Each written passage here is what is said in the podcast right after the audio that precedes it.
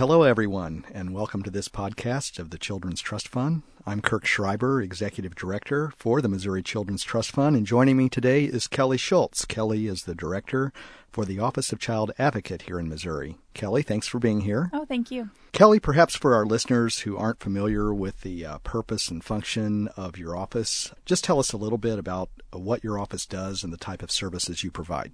Absolutely. The Office of Child Advocate is the third-party reviewer to Children's Division, and we have five main functions. The first is reviewing unsubstantiated hotline investigations. The second is foster care case management review. So if you had concern about the safety of a child in foster care or making sure they had all the services they needed.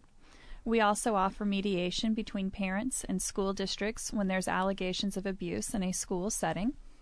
We do child fatality reviews for children and families that have had history with Children's Division. And we also provide information referrals for families that are in need of services. Now, third-party reviewer, what exactly does that mean?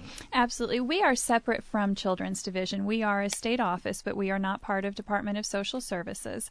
We have a contract that we are able to see and are provided with all documentation regarding children in care or hotline investigations, also medical reports, law enforcement reports. But we review. We don't take over the case management. We don't send out and redo interviews.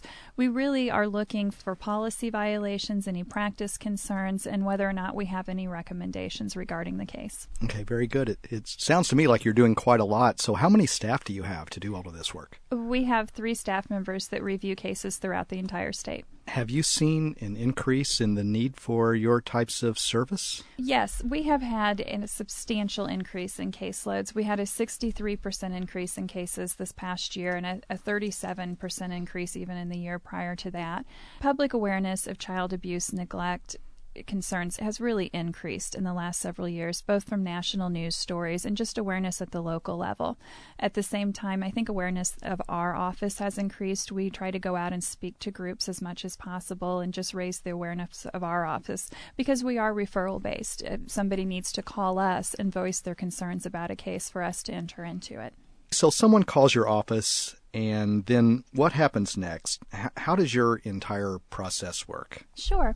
When somebody calls our office, it is confidential. We never release the identity of the caller unless we're given specific instructions to from the caller. We notify Children's Division and the Juvenile Office that we've entered into a case and request all the documents at that time.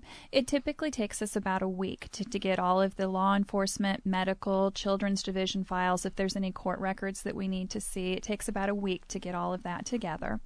And we talk to many participants in the case. We may be talking to the guardian ad litem, which is the attorney that represents the child, the Children's Division worker, school teachers, anybody who has contact with the children and has concerns. Our reviews take 30 business days. During that time, we are looking from the day Children's Division became involved with the family through current day. So we're really looking backwards. We're not taking over the case management and working forwards. At the end of those 30 days, we issue a letter to Children's Division, both at the circuit manager level, the regional, and the division director. We are notifying them if we're in agreement with the case management or the results of the hotline investigation. And we're also noting if we have any policy violations, practice concerns, and whether or not we have any recommendations for moving this point forward. We send a carbon copy to the Juvenile Office. Now, our complainants, a lot of times we're bound by confidentiality and we can't share medical information about the family or private information. And so the complainant will just get a letter notifying them that we've closed our review and whether or not we noticed any policy violations. But our letter to Children's Division is very specific. It notes the date, the time, and what concerns that we had. Who should call your office? Anybody can call our office. Parents can be the caller, a school teacher or school counselor, a next-door neighbor. Sometimes we have callers who've read an article in the newspaper and something just doesn't seem right, and they just would like for us to take a look at it. Again, we're not sharing private family information back with the callers to our office. We're notifying Children's Division of that. But anybody who has any concerns regarding the safety of a child and wants us to take a look at it, absolutely can call our office. So if someone would want to get in touch with your office, what is the best way they should contact you? Absolutely. We have a toll-free line, and that's 866-457-2255. 866-4302. Let me give that one more time. It's 866-457-2302. Or they can always email me at oca@oca.mo.gov. Is there a cost for your services? No, we are free. We are a state agency. There's no cost to contact us. I know these days there's a lot of emphasis on program outcomes or what has changed or what is better as a result of a program or service. How do you measure whether or not your office is effective? Well, effectiveness and measuring effectiveness in child welfare cases is difficult. Individually, we can look at cases and feel that the children have more stability, that they're in a safer environment for individual cases. But as far as performance measurements, our office takes a look at if we're closing our cases within time frames, and we close over 93% of our cases in time frames within those 30 days. Reasons why they may not be closed in time frames: if we have a court hearing coming up, or there's a new hotline investigation towards the end of our review that we want to take into account, we may not close it within those 30 days.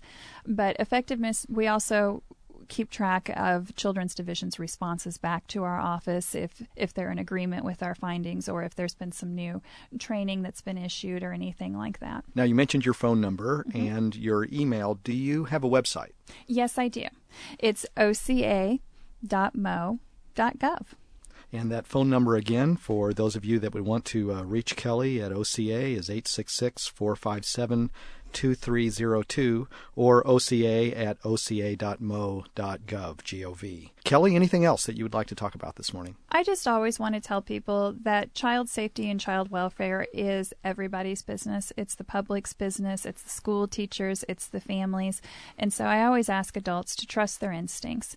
If something doesn't feel right, and it doesn't pass that gut check, then you need to notify. It's not, the public doesn't have to investigate. They don't have to be sure they're right before calling Children's Division and asking for a hotline investigation. I think it's up to each and every one of us to make sure the children in our community are safe and well taken care of. Absolutely, and I couldn't agree more. Kelly, thank you again for being here and for sharing about your work at the Office of Child Advocate.